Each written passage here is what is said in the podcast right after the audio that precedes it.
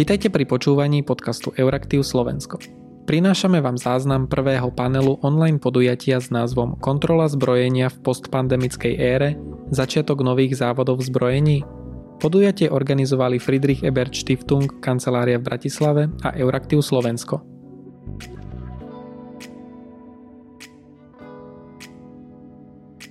Perfect. Good morning, uh, everybody. It seems that we are live uh, from now on. Uh, we will be starting uh, our event today. Uh, arms control post pandemic, uh, start of the new arms race is the title of it. Thank you very much for tuning in, uh, those that you are here in, Zoom and in the panel, virtual panel that we have, and also our viewers online uh, can see the streaming live. it is my pleasure to introduce you uh, people that uh, are behind this uh, event that, that we are going to have today. Uh, I have to thank uh, for cooperation Friedrich Ebert Stiftung, who cooperated with us from Euractiv Slovakia in order to um, kick in this kind of event. Friedrich Ebert Stiftung actually runs more of um, arms control or nuclear disarmament uh, related events uh, in Slovakia. And today, this year, uh, this is the first time we are cooperating together. My name is Lucia Yar. I'm a senior editor for Euractiv Slovakia, and it will be my pleasure to walk you through those two panels that we have today. The first one will be starting shortly. In the first, we will we will look into uh, old and new actors uh, within the multilateral disarmament um, kind of area. And in the second uh, panel, which will start more or less in uh, one half hour with a short break in between, we will look much more into Slovakia, into Central Europe, and the perception and views uh, from this part of, of the world. Uh, I will firstly uh, let the floor to Mr. Ub- uh, Urban uh, Überschär, who is the director for Czech Republic and Slovakia of Friedrich Ebert Stiftung, uh, to give a very short remark for us. Good morning. Good morning, and thank you very much, Lucia. Ladies and gentlemen, good morning to everybody also from my side. I would like to warmly welcome all of you on behalf of the Friedrich Ebert Foundation for our event today. My name, Lucia um, already mentioned it, is Urban Überschär, and I am responsible for our both projects in the Slovak and in the Czech Republic. I'm very happy that so many have accepted our invention for today. And indeed, today we have an important topic to deal with arms control in times of a pandemic and hopefully soon in post pandemic times. It is not an easy subject, I know, especially since many different actors with very different interests come together here.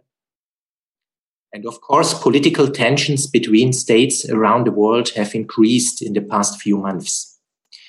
I'm sure that with the newly elected American president, more reliability and confidence will return to international relations.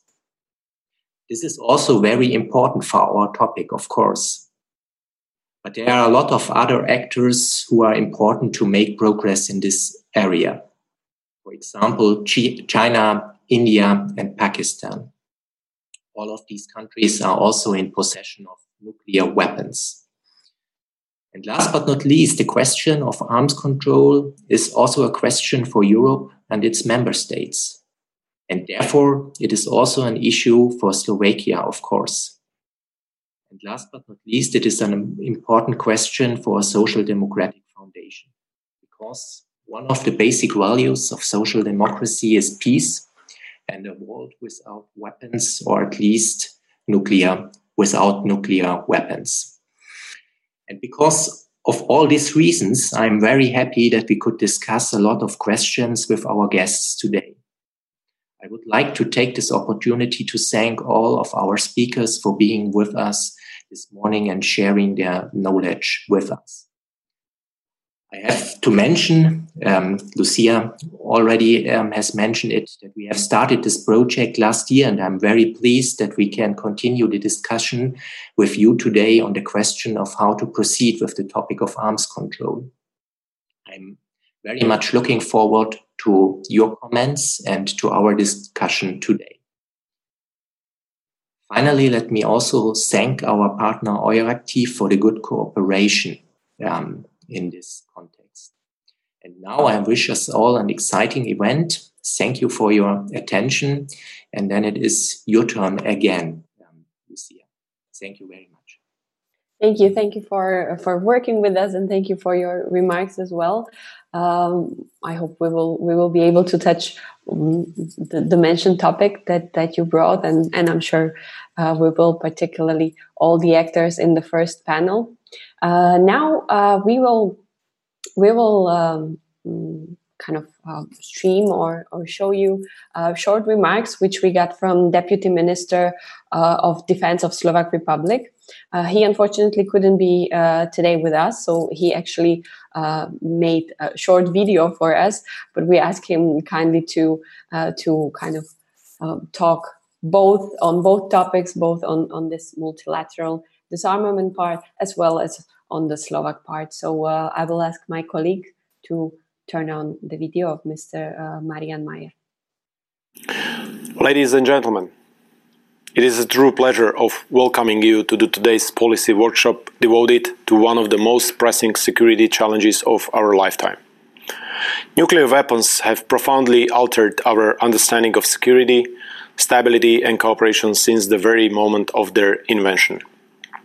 Unfortunately, even today, decades after the dawn of uh, the nuclear era, we are still attributing a considerable sense of insecurity to the fact that nuclear weapons exist and proliferate also outside of the normative framework of what we call the nuclear order.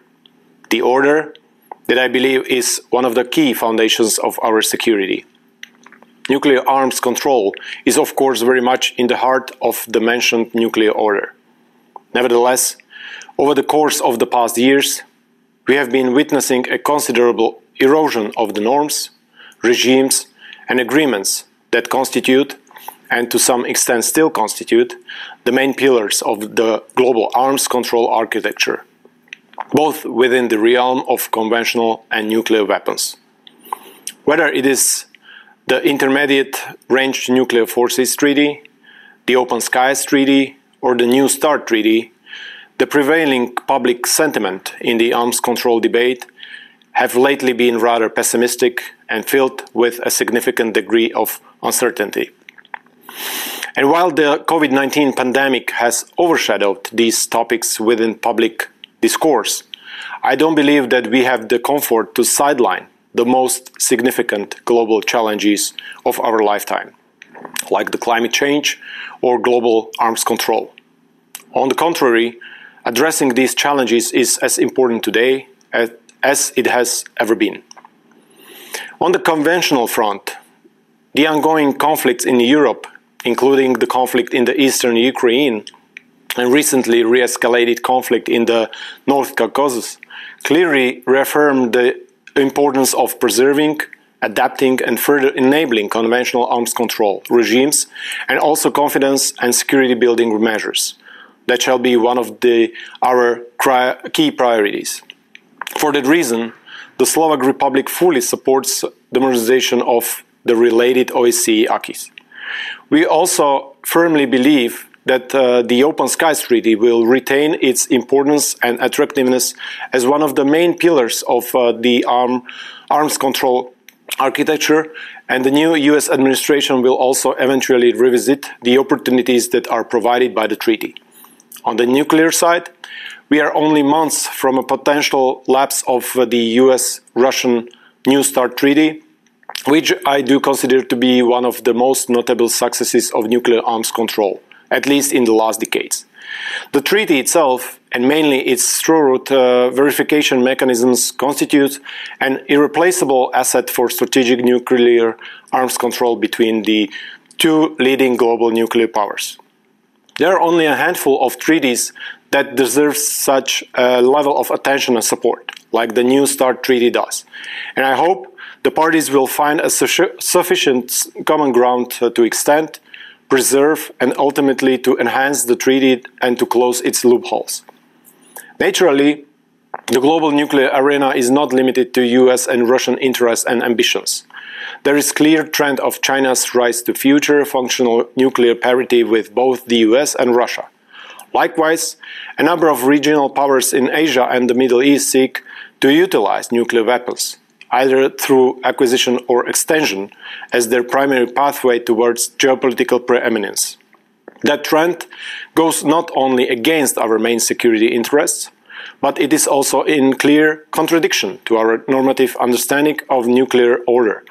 Order based on functional arms control, disarmament, and non proliferation.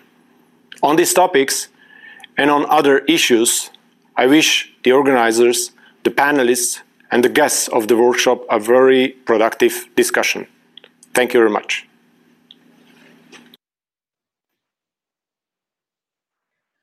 Thank. Uh, I'm, I'm, also thanking to to Minister and and to uh, Ministry of Defense for helping us to to set this video as well. Um, he got also a couple of uh, important remarks, which we will definitely address uh, during the first and the second panel.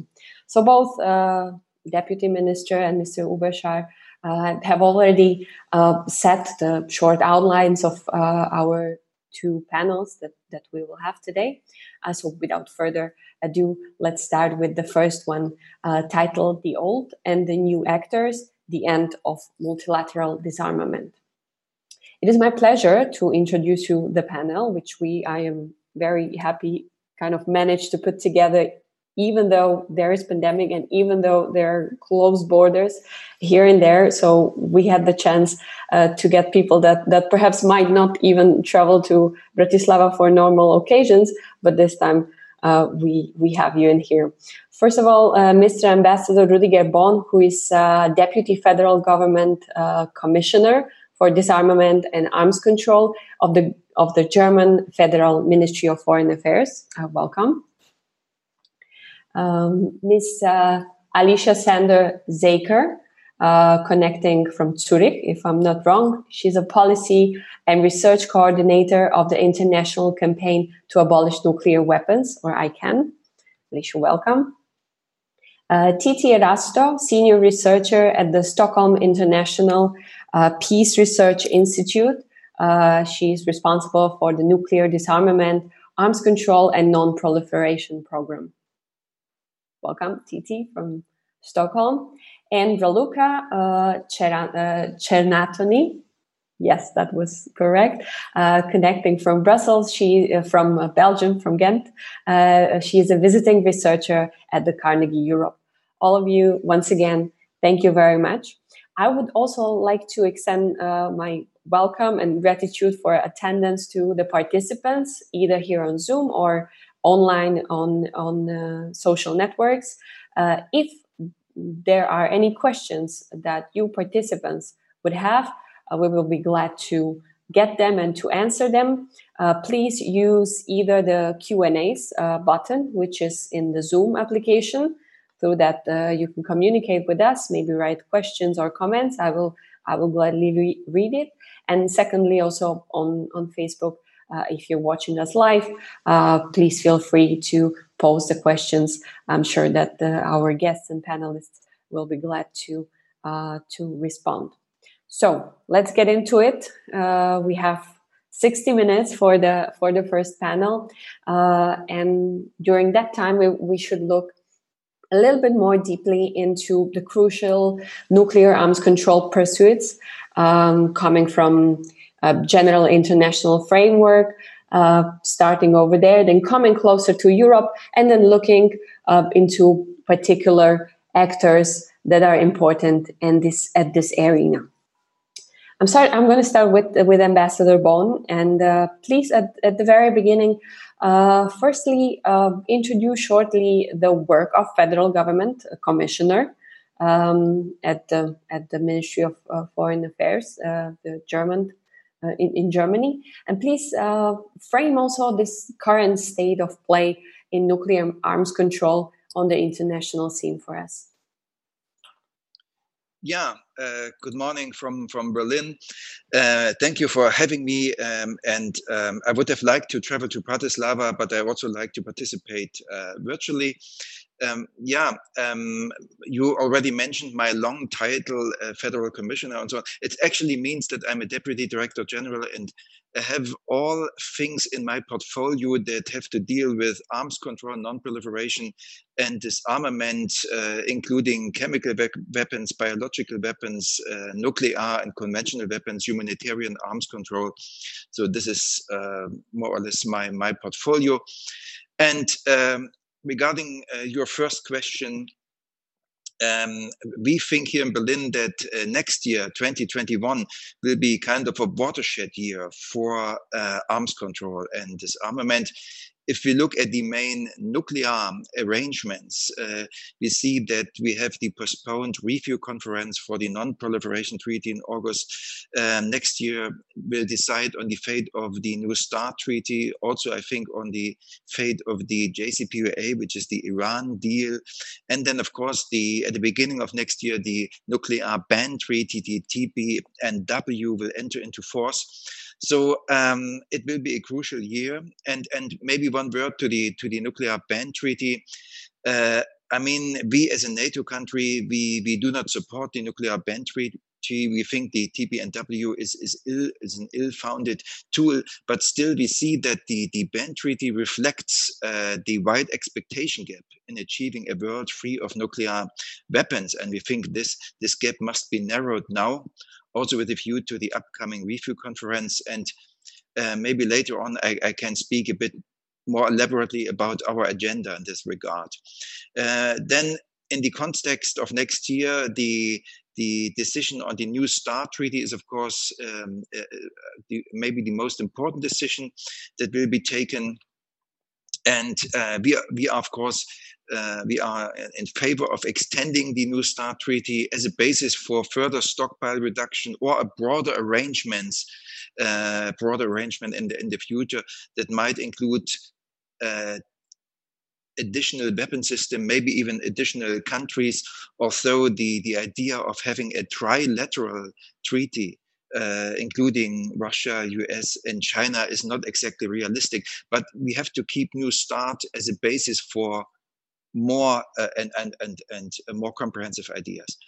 Uh, 2021, uh, I think, can also be the year to reunite support for, for non-proliferation, uh, notably for the JCPOA, because we think we cannot afford this unity in face of, of um, persistent proliferation crises and, and new uncertainties. Um, if we go beyond the nuclear sphere, we also see a number of, of difficult developments, like the deputy minister mentioned some minutes ago. Uh, the whole arms control architecture is, is eroding. Uh, also, the chemical weapons convention is extremely under pressure at the moment because uh, there were incidents where um, chemical weapons were used in, in Syria and there were outrageous incidents where chemical weapons were used uh, um, for attacks on individuals. You all remember the yeah, famous or yeah, in a negative sense, famous Skripal case and now the Navalny case so uh, chemical weapons uh, moved into the center of, of also uh, arms control discussions. Uh, and um, as your deputy minister also mentioned, conventional arms control. So that includes Open Skies Treaty, Vienna document. I don't want to go into details here, but this is this is another construction site, so to speak, that we will have to work on uh, next next year. Uh, maybe I leave it there for the beginning. Mm -hmm. Yes, thank you very much to to explain uh, uh, to explain all those construction sites uh, that that we will be working on. Uh, I will turn now to Alicia. Um, sim- very similar question to you. Um, please shortly um, introduce the ICAN. Many of you and our viewers definitely know that uh, the organization actually is the 2017 Nobel Peace Prize laureate. Uh, so, what, in short, um, is is the international campaign to abolish nuclear weapons? That's the that's the first part of my question. And secondly, um, Ambassador Bohn has already framed the current development um, on this international arena. Uh, he also mentioned the TPNW Treaty on Prohibition of uh, Nuclear Weapons. Uh, I, I can actually mark it as the new chapter for nuclear disarmament, uh, calling it also that um, that it's really a, a treaty that is now banning nuclear weapons. But I think uh, Ambassador also said that it's a, an infa- ill-founded tool. So um, how how does this work um, on on such multilateral treaties as as TPNW is ongoing, particularly during uh, during pandemic? Alicia. Great, uh, thank you so much for having me. Um, so as I kind of mentioned briefly uh, the International Campaign to Abolish Nuclear Weapons, or ICAN, uh, is a really broad, diverse international campaign of nearly 600 organizations in over 100 countries, all with the common goal of uh, banning, stigmatizing, and ultimately eliminating nuclear weapons. Uh, and as you mentioned, we were awarded the Nobel Peace Prize in 2017, uh, largely for our work together you know, as a broad coalition um, working with diplomats, international lawyers, technical experts, regional advocates, and of course, most importantly, the survivors of nuclear weapons use and testing uh, to negotiate the treaty on the prohibition of nuclear weapons. Um, so you've asked me to talk a little bit about the kind of recent development in multilateral agreements, um, and so it you know comes as no surprise that I will focus my remarks, remarks on the treaty on the prohibition of nuclear weapons um, in part because it really is one of the few bright spots in in a pretty bleak uh, you know environment for arms control and disarmament and nonproliferation in the past uh, really in the past decade.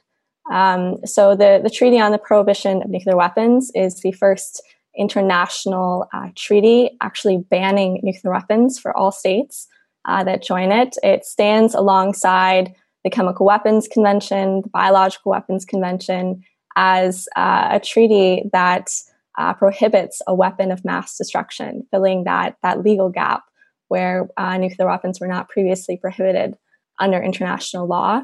Uh, in addition to the prohibitions for all the countries that join it, widespread prohibitions on nuclear weapons use, uh, development, deployment, um, testing, kind of all of these activities associated with nuclear weapons, uh, the treaty also actually requires states to provide victim assistance and environmental remediation for people and places harmed by nuclear weapons use and testing.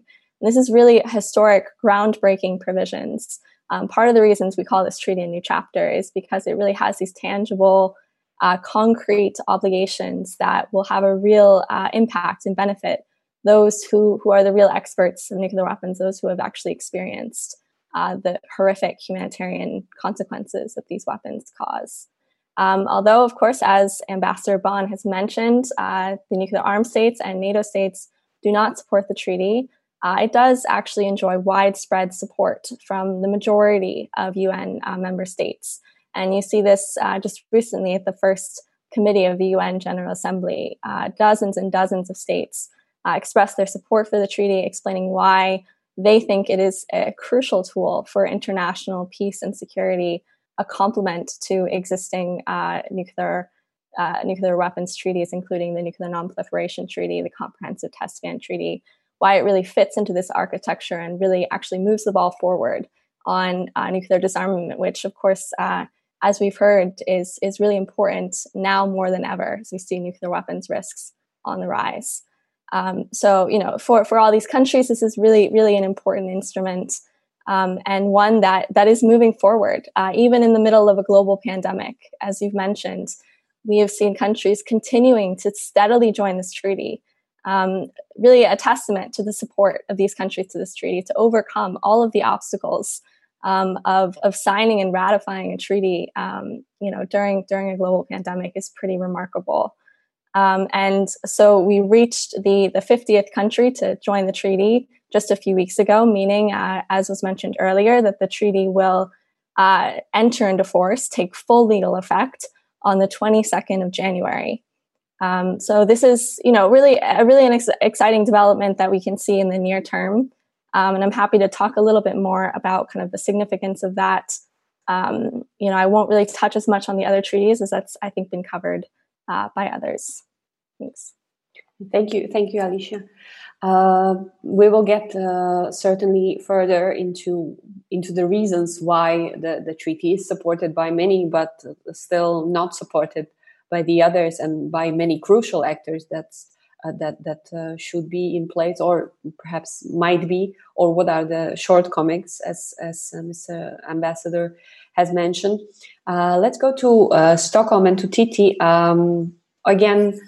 similar a similar kind of structure uh, please uh, outline for us what is the um, SIPRI's role. Actually, we, many of us, uh, many of us know that uh, SIPRI is actually a, a, backbone of the EU's non-proliferation and uh, disarmament consortium.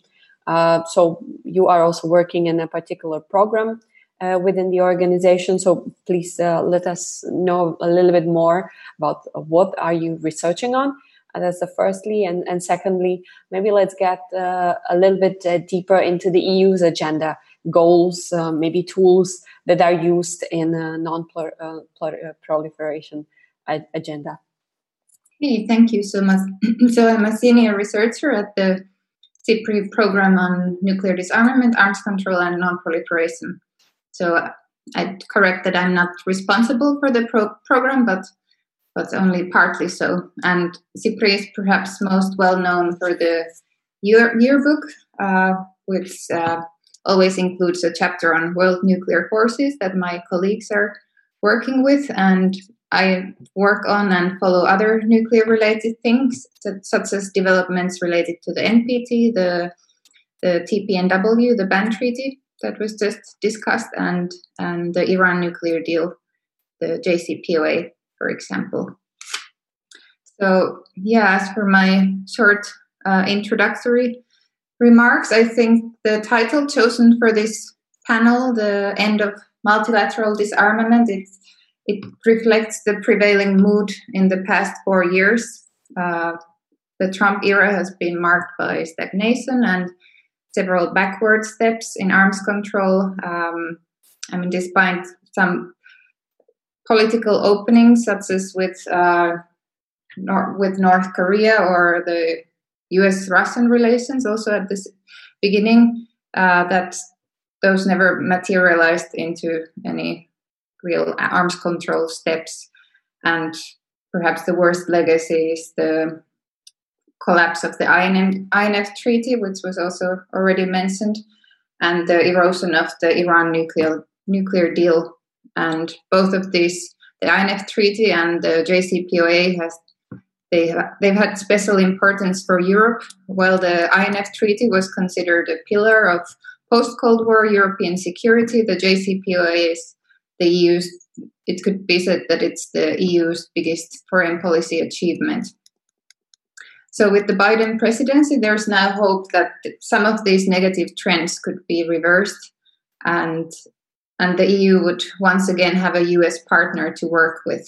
Um, and of course, in the case of the INF Treaty, the damage is rather irrepar- irreparable um, as the treaty has collapsed, and now both sides are actually developing systems that would be against the previous limits of the treaty.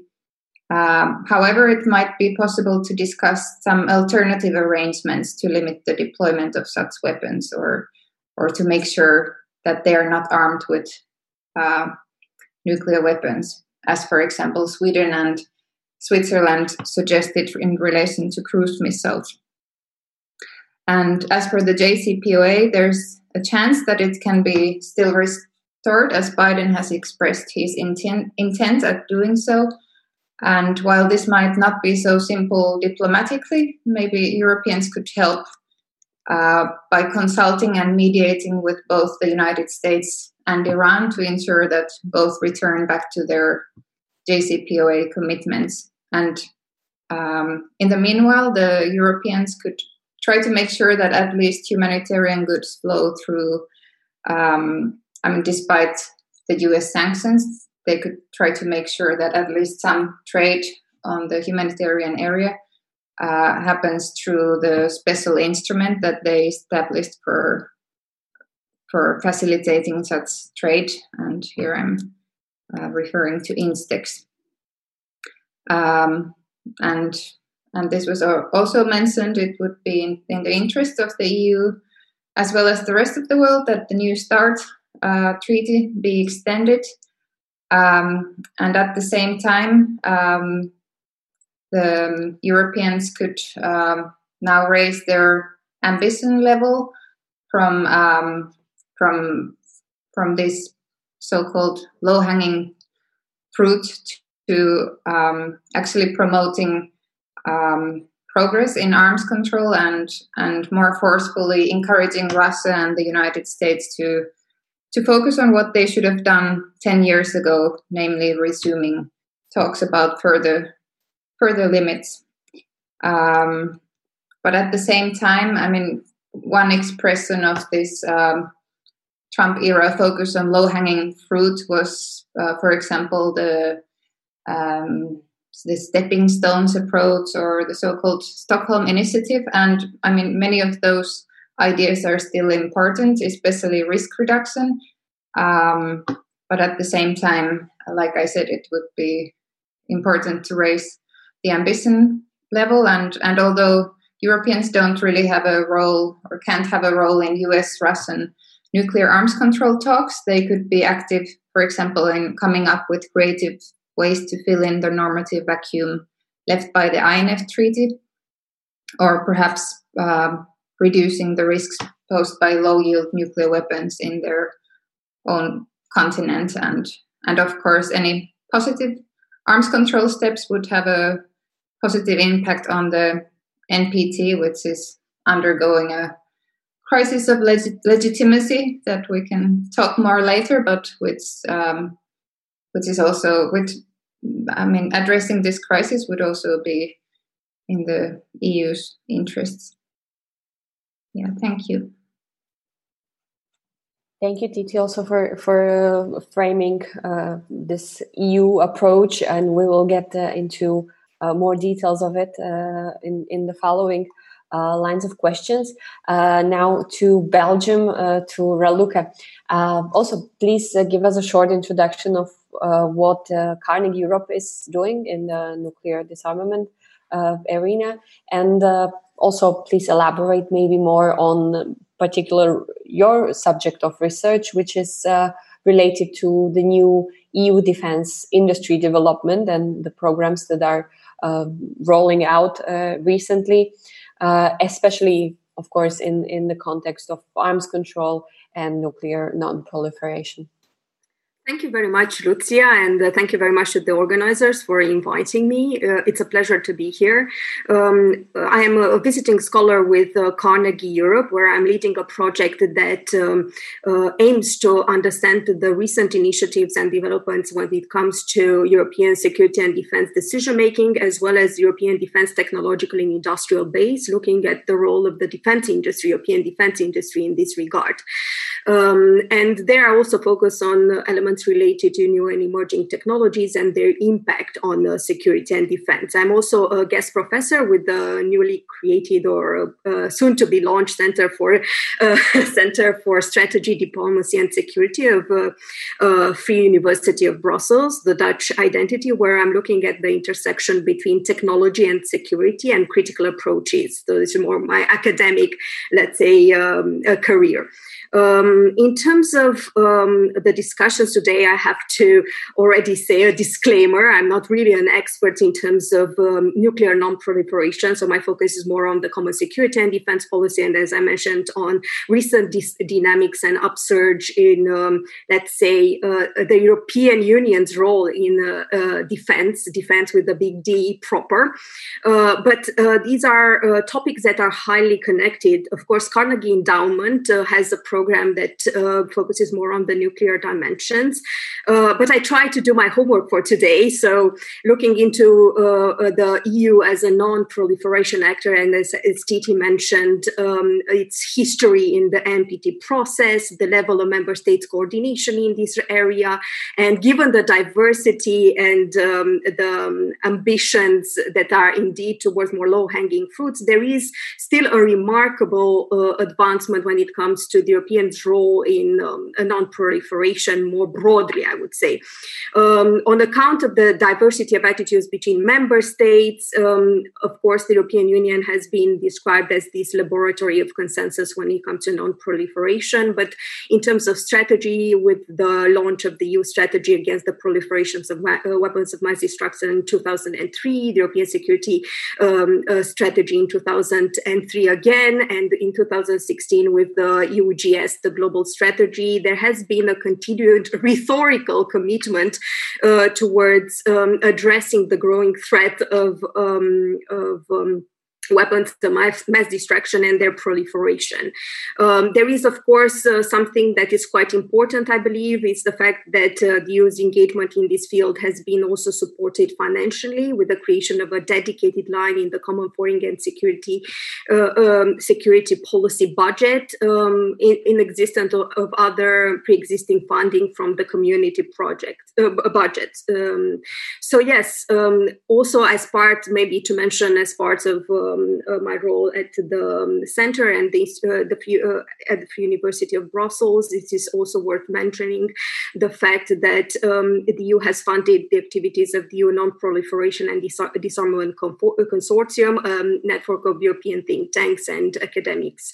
Uh, this is quite important, of course, in terms of more the norm institutionalization that can counter the slow proliferation um, of weapons of mass destruction and also the organization of these um, um, I would call them epistemic communities of researchers, like minded people that are um, taking on a specific attitude. Well, of course, normative and the ideological attitude, but uh, they can um, effectively um, catalyze uh, also domestic views uh, in specific member states against arms controls and uh, arms proliferation.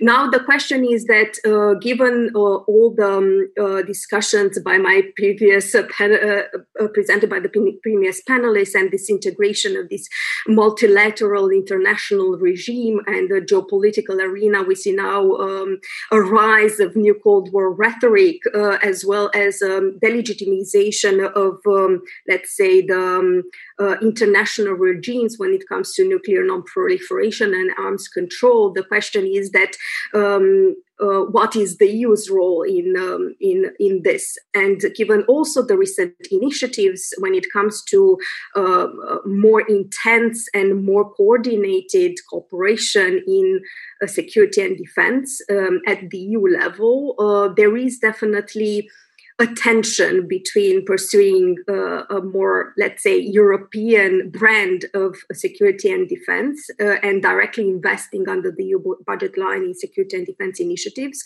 Uh, and of course, maintaining what has um, Tytti already mentioned the EU's traditional role um, of, um, uh, of uh, bringing in some uh, more normative clarity and maintaining this multilateral liberal order um, post Cold War.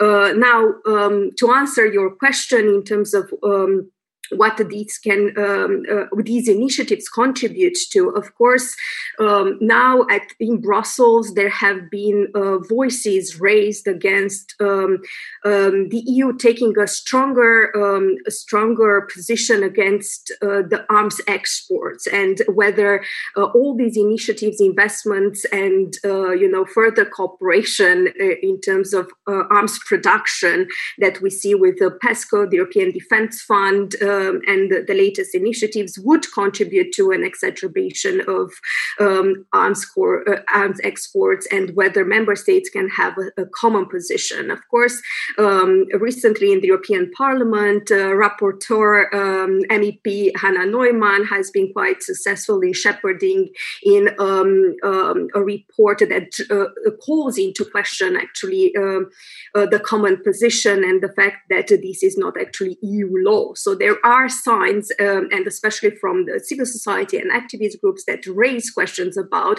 this upsurge in investments uh, in um, um, arms. And this is more drawing on my own expertise also when it comes to European Defense Fund, uh, uh, future defense disruptive technologies such as um, um, potentially artificial intelligence powered military technologies, which is another dimension of uh, potentially a post pandemic arms race.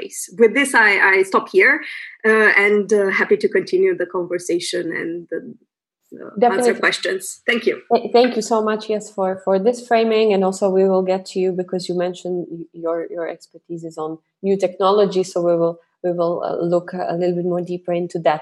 Um, let's get into the particular actors. We have already mentioned uh, kind of a framework and treaties. Now let's link, uh, let's look a little bit more deeper into uh, what is um, kind of um, influence of each and every actor. Um, you, you you all know that. Uh, within the great powers that uh, currently possess nuclear weapons, there are nine countries. Um, currently, for for what what are the the numbers? Uh, there are around fourteen thousand nuclear weapons still uh, present in the world, uh, and uh, it was all, it, it has already been mentioned that as the this period of kind of a uh, stuttering, standing on on kind of a easygoing or um, not not really progressive uh, stand when it comes to uh, nuclear disarmament. Uh, this period is hopefully behind us, and why I'm saying it uh, clearly because because of the changes in the White House. At least it seems that now um, many many actors may have a counterpart to discuss it. So I'm going uh, first to you, Alicia, uh, with uh, with the questions regarding the the great powers and actors. What is their approach, particularly U.S., uh, uh, Russia? We we talked about the the new start, which will be um, kind of ending um, next year, but maybe prolonged again. So far, the US agenda over there was to get on board also China, but China is uh, completely refusing these kind of ideas. So, uh, Alicia, what are the stands or what are the ideas of U.S., Russia, and China? Those, those three main actors. It seems to be the crucial. And um, what are their arguments, and uh, what are your counter arguments uh, from ICAN to, to theirs? Thanks so much. Um, I think it's it's really important to to really take a, a critical look at what uh, the nuclear armed states are are doing and what their you know their enablers are doing, uh, and compare those actions to what we see. Uh, as I've mentioned, really the majority of the world, uh, the world's nations, to support uh, the Treaty on the Prohibition of Nuclear Weapons, support uh, you know good faith disarmament, non-proliferation efforts. we've seen consistently nuclear armed states are undermining uh, global nonproliferation and disarmament objectives uh, rhetorically and, of course, uh, with their, their actions and policies. And I, I, know you focus on the US and Russia uh, and China. Those are, of course, important countries, especially the US and Russia, who hold uh, about 90% of the world's nuclear arsenals. But uh, given that we're talking about nuclear weapons, where one nuclear weapon um, could unleash really untold humanitarian uh, consequences for decades to come. I think uh, really all of these countries, uh, it's important to to condemn their their activities um, and and work for for nuclear disarmament. Um, so just to touch on kind of a few examples, um, looking at the multilateral uh, sphere, we've seen within the Nuclear Non-Proliferation Treaty uh, under this treaty, the, the five nuclear armed states, uh, nuclear weapon states that are identified in the treaty, um, are, are legally obligated under Article 6 to be pursuing good faith efforts towards disarmament. Uh, and we haven't really seen much progress on that. Uh, we still have, as you mentioned, uh, over 13,000 nuclear weapons in the world today. Um, and these, these weapons are not, these arsenals are not static. Uh, we have all of these countries are either uh, quantitatively or qualitatively uh, improving, modernizing, developing, developing their arsenals. And this is an expensive endeavor. Uh, we produced research last year showing that uh, all, nine, all nine nuclear armed states spent $73 billion uh, collectively on their nuclear arsenals in 2019, um, which in the midst of a global pandemic uh, is, is, frankly inexcusable. And these exp- expenditures continue uh, into this year. We'll be releasing uh, updated information on that in the future. Um, we have, you know, the the Comprehensive Test Ban Treaty, a critical accord um, to ban nuclear testing. Uh, there are a number of nuclear armed states that have not actually brought, uh, ratified this treaty and are preventing it from taking full effect. Uh, and even we saw the United States uh, take action to undermine this treaty recently at the UN General Assembly, um, really weakening a resolution that mentioned this treaty. Uh, as has been mentioned, uh, we're seeing a faltering of bilateral agreements between the United States and Russia uh, to limit their their nuclear arsenals. And and even uh, recently there was a report um, by the Associated Press showing that the United States has actually been reaching out to countries that have joined the Treaty on the Prohibition of Nuclear Weapons uh, and calling on them to to unsign this treaty to actually uh, take a step back in their commitment to multilateral nuclear disarmament. Uh, so this is this is what we've seen in terms of what has uh, the nuclear armed states have been doing over the past uh, you know several years, several decades, and it's really critical that these states do actually take active steps uh, to reduce and eliminate their nuclear arsenals in compliance with multilateral agreements, uh, and and drop their attempts to try to get other countries uh, to to also reduce their their own um, mm-hmm their own adherence to these treaties. Could you could you very shortly talk about uh, the role of China because we are seeing that, of course. Uh, the country itself is growing, the power is growing, uh, but on the nuclear, they are trying to be seen as, as the light back uh, power. So, how how are they progressing? I mean, as I've mentioned, any any nuclear armed state is uh, is a threat to to global security. Of course, that includes China, uh, although they're nuclear arsenal is, uh, of course, much, much smaller than uh, the US and Russia. Um, but they are, as I mentioned, they're spending uh, also, you know, billions each year on their their arsenal. They're they're advancing uh, qualitatively in, in many regards. Um, and so it is critical that that China also adheres to its commitments under the NPT uh, to work towards disarmament. But I don't think that you know the United States and Russia should still be pursuing bilateral uh, agreements extending New START to uh, limit their their arsenals.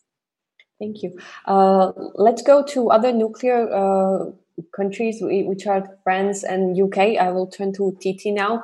Uh, in Europe, uh, in European Union, currently only France is in the possession of nuclear weapons. UK after Brexit um, let let's say it's also a, a European country uh, in the possession. So, what is their position and the vision for the disarmament?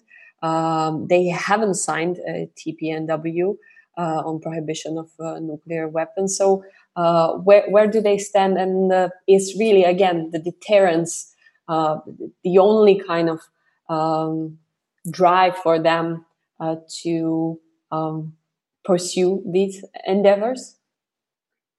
Oh, thank you. Yeah, I guess, um, yeah, like you said, France is the only uh, nuclear weapons um, weapon state in the EU, and but I mean it's only one country, but I think um, it's still a big obstacle. I mean the French positions on favoring nuclear deterrence um, can be seen as an obstacle to to a strong European approach on disarmament. So, I mean, the EU's agency here, I think, is uh, limited by these disagreements. And on the other side of the spectrum, there are countries like Austria and Ireland who have ratified the ban treaty. But I think still each can play a constructive role. For example, okay, you can't expect France to join the ban treaty or become a big supporter of nuclear disarmament, but it could still do a lot by, for example, promoting risk reduction as as it seems that it has become as as the other P5 I mean the the five nuclear armed members of the NPT it seems that there, there is uh, more like broader consensus that uh, even though there's not progress on disarmament, at least there is a need to reduce nuclear risks. So maybe France could contribute something there, and um, and I think it's important that there are three European countries that will be part that are part that have ratified the ban treaty, and I think they could also help to um, maybe promote dialogue because this whole issue has become so polarized. And when you actually look at the two treaties, the NPT and the ban treaty, legally legally speaking, there's not a big incompat- in- incompatibility between them. And of course, I mean, no treaty is perfect, but it would help to reduce this. I mean, this political disagreement about them. And anyway, the ban treaty is about to enter into force. So so why not do why not use it as a see it in a positive way and and maybe the EU could also benefit from it. So maybe Austria and countries like Austria, Austria and Ireland and Malta could um, promote that discussion. And and in my view, the treaty, even if it wouldn't immediately, even if it doesn't immediately lead to nuclear weapons reductions, I think it can can uh, strengthen the norm against nuclear weapons, which is in everybody's interest. So I think they are playing a positive role already there. And what uh, and as regards the countries in between, uh, I mean there are many positions in between. But for example, the NATO countries that are under the NATO nuclear umbrella, and some of them host nuclear weapons on their territories. I mean, they they could also play a significant role. For example, there are there is already discussion in some of these host countries on whether they want to continue these arrangements, um, whether uh, European security actually benefits from nuclear tactical nuclear weapons on the continent, or is it actually the contrary? Might they be undermining the European security when you consider the risks and and their actual deterrence value uh, vis-a-vis Russia. And and I think um, I mean there are concerns, real concerns about low-yield nuclear weapons. Uh, I think Biden presidency will help with a lot of things, but some of these low-yield nuclear weapons have already been deployed. So I think the Europeans, although their leverage on these uh, strategic dynamics between the United States and Russia and China are limited still. I mean, they have a stake in their own continent and and a say in. I mean, they can use their influence in at least reducing risks there. Uh, in in regards to some kind of a cooperation between the U.S. and the EU, definitely, uh, as we are talking about um, each and every state, Iran is an important uh, actor over here. Although uh, Iran doesn't uh, possess nuclear weapons, it clearly is currently exceeding the limits that the JCPOA has set for it. So now coming back uh, to any kind of discussion whether the Iran nuclear deal uh, will be um, kind of rewind now when when the White House will have another uh, head. Um, do you think that there is um, some kind of open space now ahead for us? Do you think that countries will even come back to some kind of discussion table and and put Iran again under some kind of scrutiny?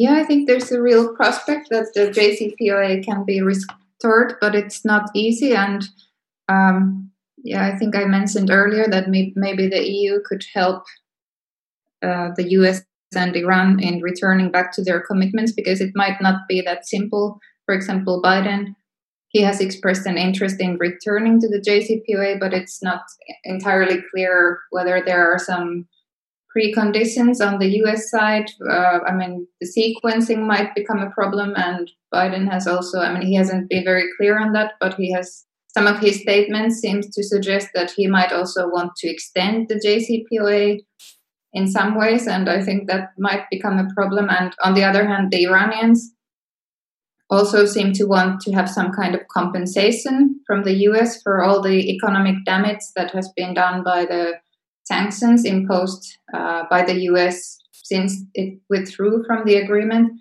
So I think it would be important to, um, I mean, if the EU can help convince these two sides to to give up these preconditions and just, I mean, just uh, try to restore the JCPOA and then after on that basis discuss these other more complicated issues then i think there would be a chance but it i mean yeah it won't be easy. And there's also a time limit because the iranian presidential elections are also coming. And if if the sanctions continue to be i mean until there's a diplomatic some kind of a diplomatic agreement i guess the us sanctions will remain in place. And that affects how Iranians see the actually the whole foreign policy orientation of this current mm-hmm. uh, moderate leadership in Iran. And I wouldn't be surprised if they. I mean, it, I wouldn't be. The, I'm not the only one who who is concerned that maybe they will then elect uh, the opposite. I mean, somebody hardline, maybe somebody like Ahmadinejad, and or worse. Um, who would not be interested in in diplomacy with the West or or negotiating negotiating about the nuclear program. So I think it would be urgent to yes the seeing, seeing the, the development in the Middle East it's quite possible what, what you were saying. Uh, thank you for this. Uh, Ambassador Bohn, uh, let, let's go to uh, Germany uh, because Germany subscribes to the World Without Nuclear Weapons, uh, yet it is hosting nuclear weapons on its territory and ultimately if there would be a need, um, German planes would have um, kind of fly them, let's say, uh, but I will also connect to what you have said earlier. You you called the TPNW ill-founded tool. So I'm very much wondering about a particularly German point of view, and and in uh, in the relation to ban treaty. Why do you think that it's it it has this major flaws? Yeah, thank you. Uh, I would once again say that we, of course, as you said, share the the idea that uh, we should move towards a world without nuclear weapons. So uh, here we fully agree with the supporters of the of the ban treaty. It's just um, the way that would lead to a world without uh, nuclear weapons. Um, we, we, see it differently from from the TPNW supporters, um, and um, uh, I think it is clear that for NATO, um, uh, as long as as uh, there are nuclear weapons, NATO will certainly remain a, um, a, a nuclear alliance and will also uh, put some emphasis on deterrence. This is uh, simply logical, um, but um, um, as you mentioned, the nuclear sharing agreements um, this is, of course, part of this NATO uh, policy, and we will keep the NATO sharing agreement uh, as long as there is uh, kind of a nuclear uh, threat. Um, that does not mean that we do not understand the ethical angle um, from where the, the TPNW supporters are coming from. Uh, we also see that the TPNW is a product of the frustration about the um, stagnating uh, nuclear um, nuclear disarmament at the moment. And um, uh, that is why we are working uh, in the framework also of the um, NPT review conference uh, towards more disarmament, towards concrete, meaningful, practical steps uh, that could be taken to advance uh, disarmament and arms control. This is, by the way, the rationale of the Stockholm Initiative and of the NPDI initiative to uh, create compromise language, to uh, bring countries together, to, to have kind of a bridge building functions, and to develop concrete and, and meaningful uh, steps. Um, as to um, um, um, but but once again going back to the situation in Europe and nuclear deterrence and so on, it's often overlooked that NATO actually put already two declarations of restraint, if you will, or moratoria on the table. Uh, the first one was when um, uh, last year the uh, Secretary General of the NATO said that NATO will not mirror the uh, Russian activities uh, in the in the INF area, meaning uh, um, NATO will not deploy any nuclear-tipped um, missiles in Europe as a response to uh, Russia's violation of the INF treaty. And the second declaration of restraint is a, is a bit uh, older. It's part of the uh, Russia NATO founding act, um, where NATO says that it would not station any kind of nuclear nuclear weapons in the new member states of NATO, meaning in Eastern Europe. I think these um, yeah, declarations of restraint are often overlooked and are very important. And it simply shows that uh, we are not, uh, NATO is not willing to enter any new arms race, but um, we are, we think that, that um, we have to continue this policy of deterrence plus openness for dialogue and and and arms control. And maybe if, if I may, one word uh, looking to the future of arms control. Um, um, here um, we see that we are moving beyond this uh, traditional Cold War style arms control at the moment, uh, moving to more multilateral regimes or arrangements. This is one factor. The other factor is new technologies. Um, maybe you've heard um, that uh, for my government, it's extremely important to uh, take a closer look at new technologies and their impact on arms control. And um, um, uh, to give you one example, we just had a, a, a, a, conference last week on capturing technologies and rethinking arms control. One outcome is that uh, we are moving away from a world we could where we could count warheads and weapons and limit systems to a world where we would focus more on behavior-based approaches or on the question how to apply international law.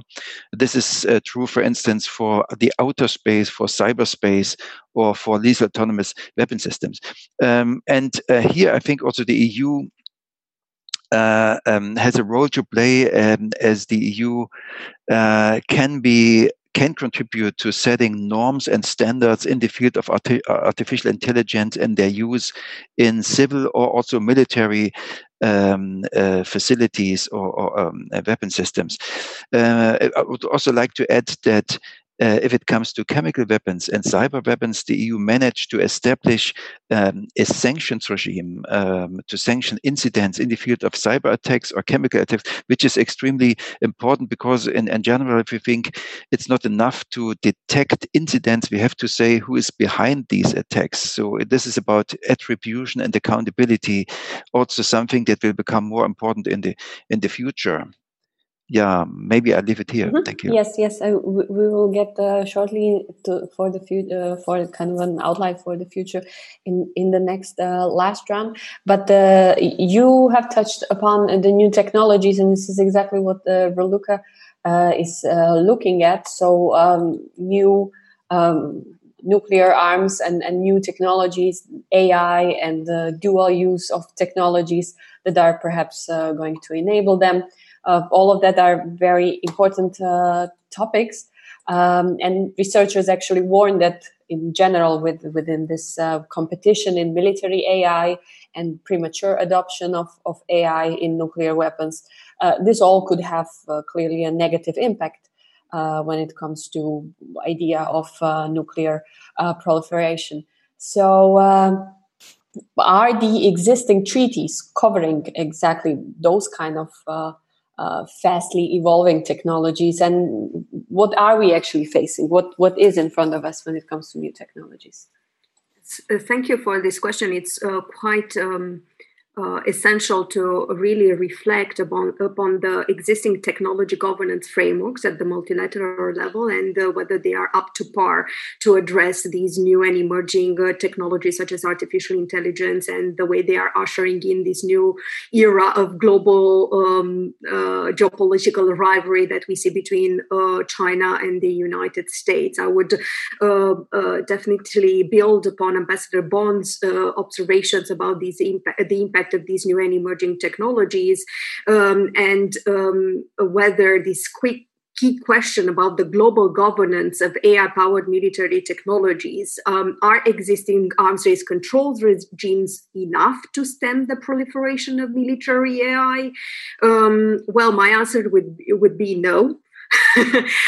but uh, but no but um, um, and uh, also would these armed control regimes stem the proliferation of their deployment in the battlefield? I think that the core of the problem uh, lies with um, the current narratives and discourses that we see uh, framing artificial intelligence as a cornerstone for national strategies and military doctrines. And you see that um, in uh, big um, players on the international arena. Uh, and um, this is very concerning because the strategic and governance implications of framing military AI as um, the new arms race or uh, let's say the uh, the new strategic critical technology or strategic enabler to uh, uh to reshape uh, this um, let's say um, global or international order and give you the advantage uh, is very very problematic. And you see um, this harking back to of course the nuclear arms race. Of course comparing AI in general to nuclear weapons is again highly problematic because uh, artificial intelligence is an all purpose enabling technology. And there are, of course, uh, a lot of differences between seeing artificial intelligence as a weapon. Um, eh, of course, the first instinct is to think about uh, military AI in terms of killer robots or lethal autonomous weapon systems. But there, this is one dimension or one technological aspect to think about artificial intelligence. Uh, there are other voices um, um, raising the idea that uh, AI as a deterrent. Uh, these were uh, just to link back to the discussions with the, uh, the uh, uh, pre- previous ideas presented by the panelists, whether the AI can play the role of a um, you know strategic deterrence card in the hands of a few key players in the international arena, and similar to nuclear weapons. Of course, there are um, commonalities. First of all, the idea that uh, AI has a very disruptive uh, impact in terms of operational, strategic, technical, and uh, tactical dimensions. Uh, the fact that the threat of developing artificial intelligence for military purposes already acts as a deterrent and fuels the zero sum thinking in the international arena. And there are other voices that are saying that because of the impact of AI on um, Uh, military affairs in general and in on warfare and the, the way it can be deployed in the battlefield field they also make nuclear weapons obsolete because the ways in which uh, AI will be used and its AI applications in the military field, from pattern recognition, prediction, optimization in terms of autonomous decision making, to even logistics to the uh, uh lowest levels of AI applications, um, will definitely disrupt uh, even the, in a philosophical way, the ontological foundations of war uh, as we know it and international relations in general uh, now, of course, there is a lot of hype and enthusiasm, and uh, definitely we need to take a step a step back uh, uh with this. But there are parallel discussions uh, and um, examples from history when it comes to developing military AI. Can also provide lessons learned about the challenges of, and opportunities to prevent um, the weaponization and militarization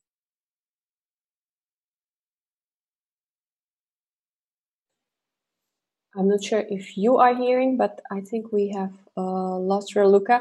Um, so by the time she probably is reconnected, uh, I'm just going to yeah. Yeah, sorry. Okay. I think it was um, artificial intelligence intervention. I will. I would say so. but, but I w- was uh, really close to wrapping up. Um, uh, yeah. Um, overall, um, I think that um, norm again norm institutionalization, drawing red lines, working within international fora such as the UN, the European Union, as Ambassador uh, Bohn already mentioned, setting norms, uh, uh, the regulatory and market power of the European Union to set red lines uh, uh, concerning the uh, problematic applications of artificial intelligence. And here I'm not t- talking about defense or hard defense, but security and defense. So the connection between internal security and external security applications of artificial intelligence can play definitely a role. Um, uh, happy to continue the discussion on this in the q&a yes no thank you for making this uh, important points because it seems that the, the, innovation is really going to move the whole set of the discussion uh, especially in the future uh, to other directions. We only have actually five minutes left uh, so i'm going to give each and every one of you a floor for kind of wrapping up remarks and the outline for uh, for it is uh, to look into some kind of expectations for what is ahead of us, what we are expecting when it comes to short term and maybe long term developments uh, in the disarmament agenda. Uh, let's start with uh, Ambassador Bohn. Um, I would be interested in your perspectives of, of the um, of this development in uh, maybe international organizations. We ha- you you particularly mentioned NATO and OEC, and um, of course uh, the, the views from Berlin. Yeah, thank you. Um, very briefly, um, as it was already mentioned, uh, the um, uh, Biden team in the US already um, announced that they would return to the Iran deal, the JCPOA. Of course, it would be kind of a it would be only the first step. We need kind of a, a JCPOA 2.0, uh, an, an, an, an enlarged JCPOA for the future. But of course, that would create a new momentum in the discussion on the Iran deal. And the Biden team also announced they would uh, prolong or extend the, the New START treaty uh, again, there we might see some new momentum. Um, and uh, beyond the uh, specific regimes, as I already said, I, I see um, uh, more generic discussions on the future of arms control and, and disarmament. And uh, of course, we are now looking forward to the postponed NPT review conference in August and hope that this uh, review conference will not be um, a failure, meaning um, uh, a conference without um, agreement on, on, on, documents or without, in general, agreement on on uh, corner elements of this this treaty. So we see this NPT review conference next year as a major uh, major event that will also define the future of, of, of arms control in the, in the long term. Thank you. Thank you very much for for this, uh, Alicia. I uh, will be interested in maybe great great powers, uh, long term and short term agenda, but also NGOs because you are kind of an umbrella uh, for that. So, what are going to be your activities in the upcoming uh, months and, and perhaps years. Uh, I, I, I, can imagine shortly, but maybe you can go, get a little bit more into details. Sure. Uh, so, looking kind of in the most immediate future, of course, we have uh, the entry into force of the Treaty on the Prohibition of Nuclear Weapons. Uh, just to kind of state briefly what that means, uh, essentially, it means that all of the uh, legal obligations uh, under the treaty will take full effect for the states parties, the countries that have joined it. That's both uh, prohibitions as well as all of the positive obligations that I've mentioned earlier. Um, so on that day, it's a really huge moment uh, for NGOs, for all of the diplomats that have worked on this treaty. Uh, we expect to see, of course, for the survivors of nuclear weapons use and testing that have advocated for this treaty, we expect to see a lot of celebrations, commemorations um, on that day. Um, and then, you know, within one year of the treaty's entry into force is actually going to be the first meeting of all of the states parties to this treaty. And that, again, is going to be a really significant event uh, to discuss really putting the treaty into action, implementing these obligations on victim assistance, uh, environmental remediation, uh, universalization, all these obligations under the treaty. Um, and looking even further into the future, we expect more countries to join this treaty in the weeks and months uh, and years to come. Both the treaty, the countries that uh, are signatories or have expressed support for the treaty, but just haven't finished their ratification processes. uh, and even uh, countries that have not supported the treaty so far. Um, and this is, you know, while nuclear armed states may say they'll never join this treaty, uh, NATO may say that as long as nuclear weapons exist, it will be a nuclear alliance. Uh, the truth is, it's not necessarily up to today's leaders to determine foreign policy in perpetuity. And we've seen a change in administration can bring significant change in policy. Uh, there are polls showing uh, vast public support for this treaty for nuclear disarmament uh, within NATO countries, within a number of these countries, and even you know political opposition leaders uh, in in some of these countries support their country joining the treaty. So that's kind of a brief overview on on the treaty. Uh, on the prohibition of nuclear weapons. Of course, we're also looking forward to the review conference uh, of the Nuclear Nonproliferation Treaty, as has been mentioned by Ambassador Bohn and others. And we uh, agree it's a really important moment and hope to see progress uh, for all states parties there on disarmament uh, and nonproliferation. Um, and of course, hoping that that next year again we'll be urging the United States and Russia to to continue um, to have bilateral limits on their on their nuclear arsenals. Thank you very much. Uh, to you, Tytti, uh, on um, EU institutions, maybe EU member states, what what are we uh, waiting for, or what are we uh, expecting in in that uh, geographical uh, place?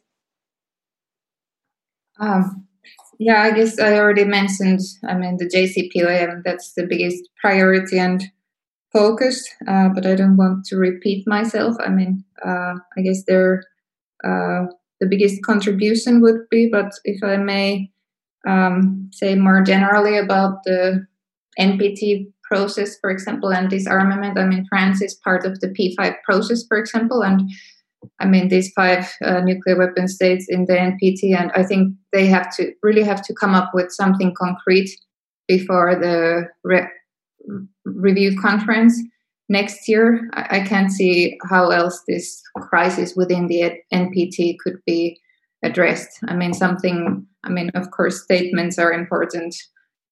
Uh, I mean, for example, the Reagan Gorbachev statement, but still, I think, I mean, it's this crisis is about unimplemented disarmament commitments, and it's not just about the stagnation of arms control and lack of uh, new um, like a follow-up treaty to new starts, but it's also about lack of uh, implementation of smaller steps that have been agreed agreed within the NPT framework in the previous conferences, and and I mean that credibility has to be reestablished somehow because even if there would be some joint um, common um, um, I mean agreement on on the next uh, uh, steps, disarmament steps. I mean, as long as the previous steps are not implemented, then I mean, there's no credibility that the new plans will be implemented either, and that's very bad for the NPT. I mean, this is not a very,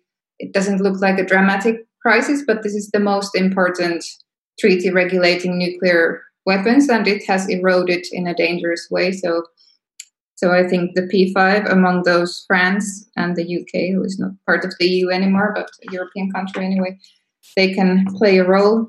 And and if I still have time, I would also echo the point earlier that I think the future uh, of arms control. I mean, thinking of the U.S. Russian arms control, it's it's it's probably not going. I mean that it will probably need to shift beyond that traditional model based on reductions in nuclear weapons or actually in delivery vehicles as it has been until now.